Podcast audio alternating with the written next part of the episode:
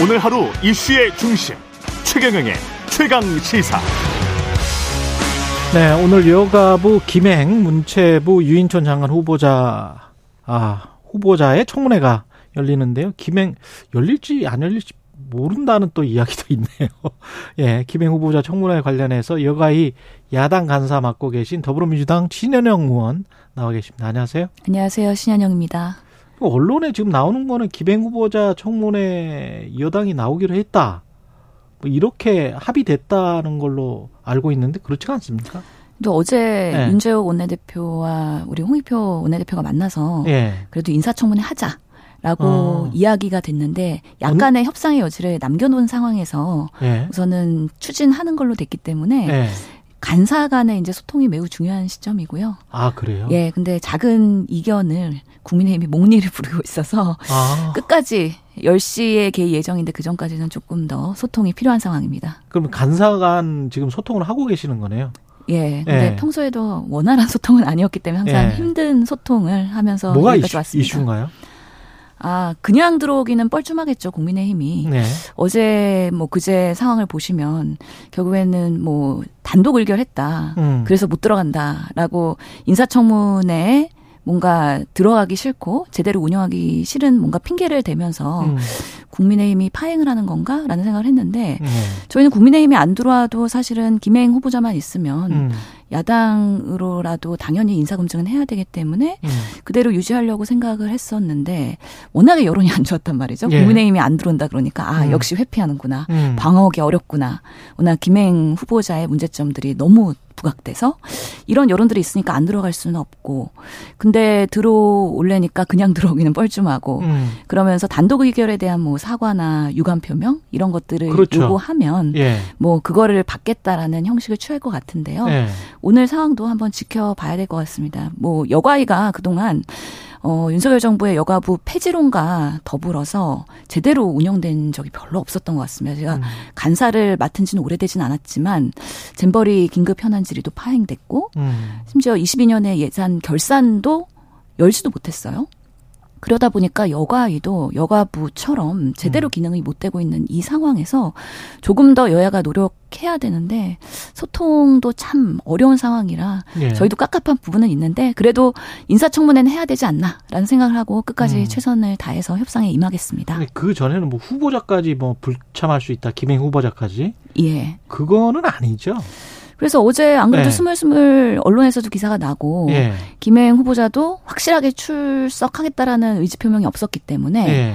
애매한 상황에서 불출석하는 거 아니야? 음. 라는 여론과 그런 보도가 있었고 그것 때문에 상당히 더 김혜영 후보자에 대한 여론이 더 악화됐어요. 음.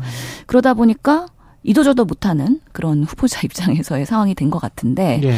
보통은 국민의힘이 출석을 안 하는 핑계로 김혜영 후보자가 안 나온다? 보통 그렇다면 국민들이 생각할 때, 아, 이 정말 국무위원으로서 정말 자질이 없다. 어. 도망가는 느낌이다. 이런 생각이 들 것으로 보이기 때문에 예.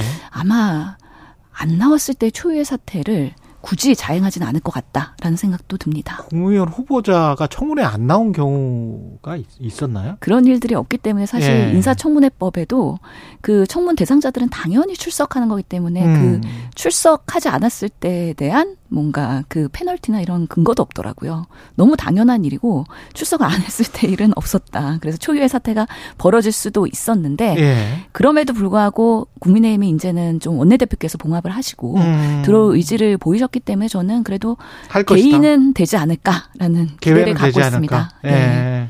그 지금 청문회에서 모든 사안을 소상히 밝히겠다고 하고 김행 후보자는 뭐 여러 그 관련돼서 정확한 이야기는 지금 안 하고 있는데 자료는 지금 다 받아보셨습니까? 아, 상당히 문제입니다. 사실은 예. 정말 자료가 안 오면은 저희가 검증을 할 수가 없거든요. 예. 특히나 많은 보도를 통해서 알겠지 아시겠지만 그 청와대 대변인 임명할 때 주식 파킹 문제나 예. 아니면은 회사의 배임 문제가 있습니다. 이런 예. 부분들은 사실은 국민의힘의 의원들도 어 이거는 위법한 건데 음. 수사받아야 되는 건데 이렇게 말씀하시는 부분들이 있었거든요. 예. 그런 부분들을 저희가 청문회를 통해서 명백하게 밝히려면은 제대로 된 뭐 회사의 재무제표 그리고 주식 변동 상황 내역서 음. 이런 것도 당연히 제출을 해야 예. 저희가 이게 정말 의혹으로 끝나는지 아니면 정말 문제가 있는 건지를 검증할 수 있는데 지금 청문회에서 자료 제출 안 하고 기업의 뭐 기밀이다 개인정보다 이러면서 모든 일들을 청문회에서 소상히 밝히겠다고 하면서 자료는 하나도 안 주고 있어요. 아 자료는 다큐멘터는 없습니까? 서류는? 예. 관련해서? 그래서 상당히 중요한 서류들에 대해서는 다 개인정보에 의해서 기업의 기밀에 개인정보다? 의해서 이런 것 때문에 밝힐 수 없음을 뭐 이해 바랍니다. 이런 식으로 답변이 와서 사실은 야당 의원들이 상당히 음. 지금 곤혹스러워하고 있고 이런 부분들이 오늘이라도 제출이 된다면 저희가 청문회를 원활하게 검증하는데 어, 순항할 수 있지만 그렇지 않은 경우에는 자료 제출을 안 하는 상황에서 청문회가 원활히 될 수 있을까 이런 또 걱정도 되는 상황입니다. 그 김행 후보자가 어제까지 계속 단독으로 뭔가 의혹 제기들이 계속 나왔는데 언론에 예. 예. 사실 저도 보건복지위원회에서 장관이 두 분이 낙마하셨고 음. 여러 일련의 과정들을 보면서 느끼는 것은 이번에는 뭐 야당 의원의 검증의 노력도 있었지만 음. 언론에서 더 분노해서 검증을 더 철저히 했던 부분들이 여기까지 온 거라고 생각이 듭니다. 음. 처음에는 그 출퇴근하면서 doorstepping 하다가 press friendly 하다고 본인이 얘기하고 예. 마치 모든 것을 자신 있게 밝힐 것처럼 얘기하지만 결국에는 기자분들에게도 자료나 이런 것들 객관적인 부분에 있어서는 협조를 안 하고 예. 결국에는 doorstepping도 중단했었잖아요. 예. 유리하면 나타나고 불리하면 숨어버리고 음. 그런 부분에 있어서 국민들이 이 장관 후보자를 신뢰를 과연 하실 수 있을까 이런 부분에 있어서 언론에서도 철저한 검증이 필요하다라고 판단한 것으로 보입니다. 아까 지금 서류 제출을 제대로 안 했다라고 주식 파킹과 배임의 혐의가 있는 것들이 있다라고 말씀을 하셨는데 예. 구체적으로 뭐 법인카드 사용 내역이랄지 뭐 이런 거를 말씀하시는 거예요? 아니면 예, 상당히 여러 건들이 있습니다. 예. 실제로 처음에 그래서 소셜뉴스 위키트리를 운영하면서 예.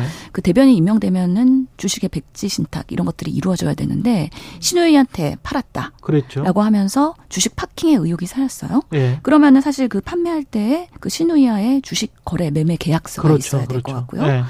예. 매매 거래 내역서. 예. 예. 근데 또 알고 봤더니 신우이한테만 판 것도 아니고 지인한테도 팔았어요. 예. 그러다 보니까 후보자나 배우자나 이런 부분에 있어서의 주식이 그 당시에 어. 떻게 거래가 됐는지에 대한 내역도 제출을 해야 얼마에 팔고 얼마에 다시 샀는지. 예. 그런 예. 것들은 매우 중요합니다. 왜냐면은 2018년 19년에 다시 회사를 인수하면서 본인들 회사 가치가 막 79배로 뛰고 이랬거든요. 예. 그래서 이거 주식 조작하면서 다시 매수한 거 아니야? 네. 하는 의혹도 있어요. 아니면 실제로 돈이 오고 갔는지는 확인해 봐야 되겠네요. 예, 그리고 그런 주식 됐는지. 매매를 예. 할때 회사 돈으로 한 거 아니야? 이런 것들에 대한 배임의 문제 아. 이런 부분에 있어서는 당연히 본인 아니고 가짜 뉴스라고 하면은 음. 자료를 제출하면 되는 부분이고요. 예. 특히나 배우자가 그동안 소셜 뉴스에 근무하면서 법인카드 사용 내역 이런 것들이 투명하게 공개가 되지 않았기 때문에 예. 과연 본인의 개인 신용카드는 사용을 안 했다라는 의혹이 있는데 음. 법인카드는 얼마나 사용했는지 음. 실제로 다른 신용카드를 사용했는지 이런 것들에 대해서 투명하게 밝혀야 되는 부분이고 예. 또 우리 후보자께서 해외 연수 가셨을 때 예. 그동안에 마치 회사를 잠시 떠, 떠나 있었던 것처럼 얘기했지만 거의 몇 년 동안 1억 6천 정도의 또 회사의 그런 수익 을 본인이 음. 어, 가져가셨단 말이죠. 그러면서 해외 유학이나 연수에 대한 자금 출처 음. 이런 내역에 대해서도 조금 소상하게 밝힐 필요가 있다라는 생각이 듭니다.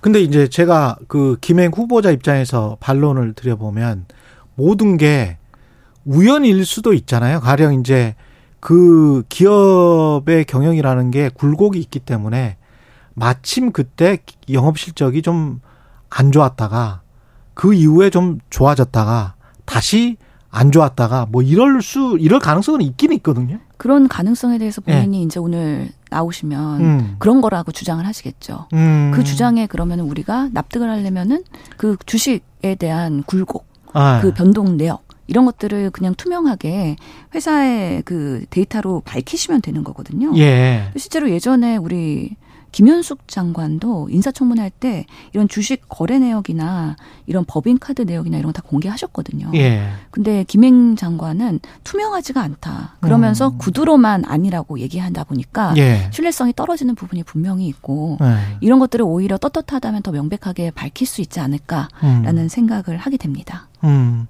그리고 김행 후보자의 자질이나 전문성에 관해서는 여가부 장관으로서 어, 실제로 예. 뭐 양성평등 원장을 하셨기 때문에 전문성에 대한 혹여나 그런 정책적인 그런 소신이나 그런 것들이 있을까에 대한 검증도 오늘 하게 될 것입니다. 하지만 예. 그동안에 본인이 칼럼을 기고하거나 아니면 발언을 하거나 이런 부분에 있어서는 그런 전문성에 있어서도 상당히 의심되는 상황들이 많은 것이죠. 음. 특히 뭐 여자는 결론적으로 예뻐야 된다. 그리고 음. 피해 의식을 버려야 된다. 이런 뭔가 여성의 입장에서의 여가부 장관의 적절한 정책을 수용할 수 있는지에 대한 그런 어, 말도 있어요? 예. 어. 그런 부분들이 사실 저희는 충격적으로 들어왔습니다. 결론은 예. 여자는 예뻐야 돼. 어. 이런 것들은 그러면 우리가 아, 성형 외모주의로 지향하는 국가로 더 나가야 된다는 것인가? 네. 아니면 남성의 그런 외모 평가에 대해서 우리는 그런 것들을 의식하며 살아야 되는 것인가? 이런 것들이 사실은 같은 여성으로서는 너무 속상한 일입니다. 실력과 전문성과 유능함으로 여가부를 이끌어도 지금 이렇게 망가져 있는 여가부를 재건하는데 어려운데 그 결국에는 드라마틱하게 엑시트하겠다고 하면서 장관으로서의 나오신 거잖아요. 네. 지금 그러다 보니까 사실 김현숙 장관도 여가부 폐지하러 왔다라는 음. 발언을 하면서 여가부 공무원들이 상당히 위축됐거든요. 예. 일을 하면 하는 대로 눈치 보이고 안 하면 안 하는 대로 눈치 보이는 그렇겠네. 예, 애매모호한 예. 상황에서의 여가부가 그동안 부처로서의 운영됐었고. 근데 여가부는 폐지를 못 하고 이제 김영수 장관은 나가게 됐는데 예. 김행 장관은 어, 장관 후보자는 김행 장관이 되면 여가부 폐지를 할까요? 어떻게 보십니까, 그거는? 그래서 여가부 네. 폐지론을 또 들고 나올 것 같은데 음. 실제로 여가부 장관으로서 본인의 부처를 폐지하겠다는 게 논리적 기본적으로 모순이 있고요. 음. 사실 저는 잼버리 참사가 그런 장관들이 있는 부처였기 때문에 음. 제대로 할 수 있는 기본 업무조차 못하면서 이런 국가적인 재해를 낳은 거 아닌가라는 생각 때문에 예. 상당히 안타깝습니다. 우리가 음. 여가부를 언제까지 어떻게 운영해야 될지에 대한 여야의 논의도 있어야 되겠지만 어, 그래도 부처가 존재하는 난 여성뿐만 아니라 가족과 청소년에 대한 업무도 상당히 많이 있거든요. 그런 부분들을 우리가 뭐 저출생 고령화 시대에 우리의 인구에 대한 대책이나 가족의 대책을 더 잘하는 예. 부처로서 거듭나는 게 윤석열 정부에서도 매우 중요한 일 아닌가라는 생각을 하면서 그럼에도 불구하고 여가부와 여가위가 존재하는 한 최선을 다해서 우리는 역할을 해야 된다. 저는 그렇게 생각을 합니다. 그... 그 개인적으로는 오늘 청문회에서 반드시 밝혀져야 될 의혹이 핵심적인 거는 뭐다라고 생각하십니까? 우선은 예. 저희 당에서도 음. 여가의 위원들이 그 국회 소통관을 브리핑할 때 어, 김행 장관은 인사청문회 대상이 아니라 사실은 수사를 받아야 되는 대상이다. 라고 음. 얘기를 했었습니다. 예. 그만큼 위법적인 행태가 없는지에 대한 검토가 필요할 것이기 때문에 말씀드린 것처럼 이 주식 파킹이나 주가 조작이나 배임에 대한 부분이 없는지에 대한 명확한 그 소명은 꼭 필요하다. 우선 되어야 될 것이고요. 그리고 인사청문회에 나왔을 때 그 태도도 매우 중요합니다. 국민 앞에서 겸손하고 성실한 모습을 보여야 하는데 그런 여가부 장관으로서 임하는 태도에 대해서도 저희가 정확하게 확인하고 질의할 예정입니다. 근데 장관 후보자 청문회를 진행해도 대통령은 아마도 뭐 그래서 이제 채택이 안 된다고 하더라도 예. 예. 이제까지 이제 윤석열 대통령이 계속 그냥 강행을 했기 때문에 예. 이번에도 그럴 거라고 예상을 하세요. 어떻게 보십니까? 그는? 그래서 대통령실도 예. 상당히 고민을 할 거라고 생각을 합니다. 음. 사실 김현숙 장관이 잼버리 파행으로 숨어버리는 바람에 사실은 새로운 장관을 지명을 했는데 예. 김행 장관 후보자가 지금까지 걸어온 여러 가지 언론의 검증에 있어서는 어 김현숙 장관보다도 호감도가 떨어지네 그리고 국민의 신뢰를 받기가 어렵네. 이런 판단에 대해서 상당히 난감해하고 있을 거라고 생각을 하거든요. 예. 그래서 지명을 강행했을 때 발생하는 그런 여론의 어, 역풍 그리고 국민적 불신 이걸 감당하기 어려울 거기 때문에 어. 바라건대 정말 좋은 후보자를 보내주시면 저희도 열심히 검증하고 좋은 후보자를 기분 좋게 그래도 같이 보고서 채택하는 그런 방식으로의 사실 상임위 운영을 하고 싶은 게 저의 간절한 바람입니다. 다른 후보자를 보내달라. 항상 적합하고 그 상황에 맞고 네. 그리고 성실하고 음. 신뢰받을 수 있는 후보자가 오시면 좋겠다. 네. 그러면 언제든지 환영한다라는 말씀드리고 싶습니다. 예. 이균영 대법원장 후보자 임명 동의안 관련해서도 이제 내일 표결이 이루어지는데 예. 어떻게 예상하세요, 이건? 아, 지금으로서는 네. 부정적 기류가 당내에서 상당히 있습니다. 아, 그래요? 어, 네. 여러 가지 이유가 있긴 한데 뭐 도덕성 논란 등등 여러 가지가 음. 있는데 어, 인사청문회를 하면서 그 인청 위원들이 음. 어, 태도에 대한 문제를 상당히 지적을 했습니다. 예. 그 진지하게 그 질문과 그 상황을 받아들이지 않고 약간은 키득키득 하는 그 진지하지 못한 예. 겸손하지 못한 그런 모습들이 중간 중간에 보였기 때문에 오히려 야당 위원들의 그런 분노를 좀 자아낸 것으로 보이고요. 그런 만큼 내일 올바른 판단을 해야 될 텐데 당론이 어, 결정됐어요. 부결이. 아직 결정되진 않았습니다. 어제 예. 의원총회를 했는데 예.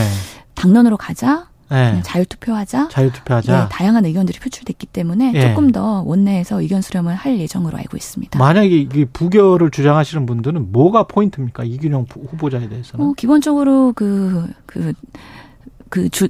10억? 그 재산 신고에 대한 네, 누락에 신고? 대한 부분이 네. 몰랐다. 본인은 비상장 주식에 대해서 그렇게 네. 해야 되는지 몰랐다라고 하는데 그거에 대한 진실성 음. 그리고 그리고 이 후보자께서 법에 대해서 이렇게 몰랐다고 하는 것이 과연 납득이 가는가에 예. 대한 국민적인 의구심들이 예. 있었고요. 예. 어, 자식의 문제 등 음. 여러 가지 도덕성 문제들이 더 어, 어 불거졌던 것 같고 예. 또한 사법 어그 내에서도 그렇게 평이 좋지는 사법부 내에서 예 아는 후보자라는 그런 법원 어, 노조에서 어, 무슨 성명서가 나온 것 같습니다. 예 내부 예. 평가들이 있어서 그런 것들을 다 참작한 것 같습니다. 예. 예, 예.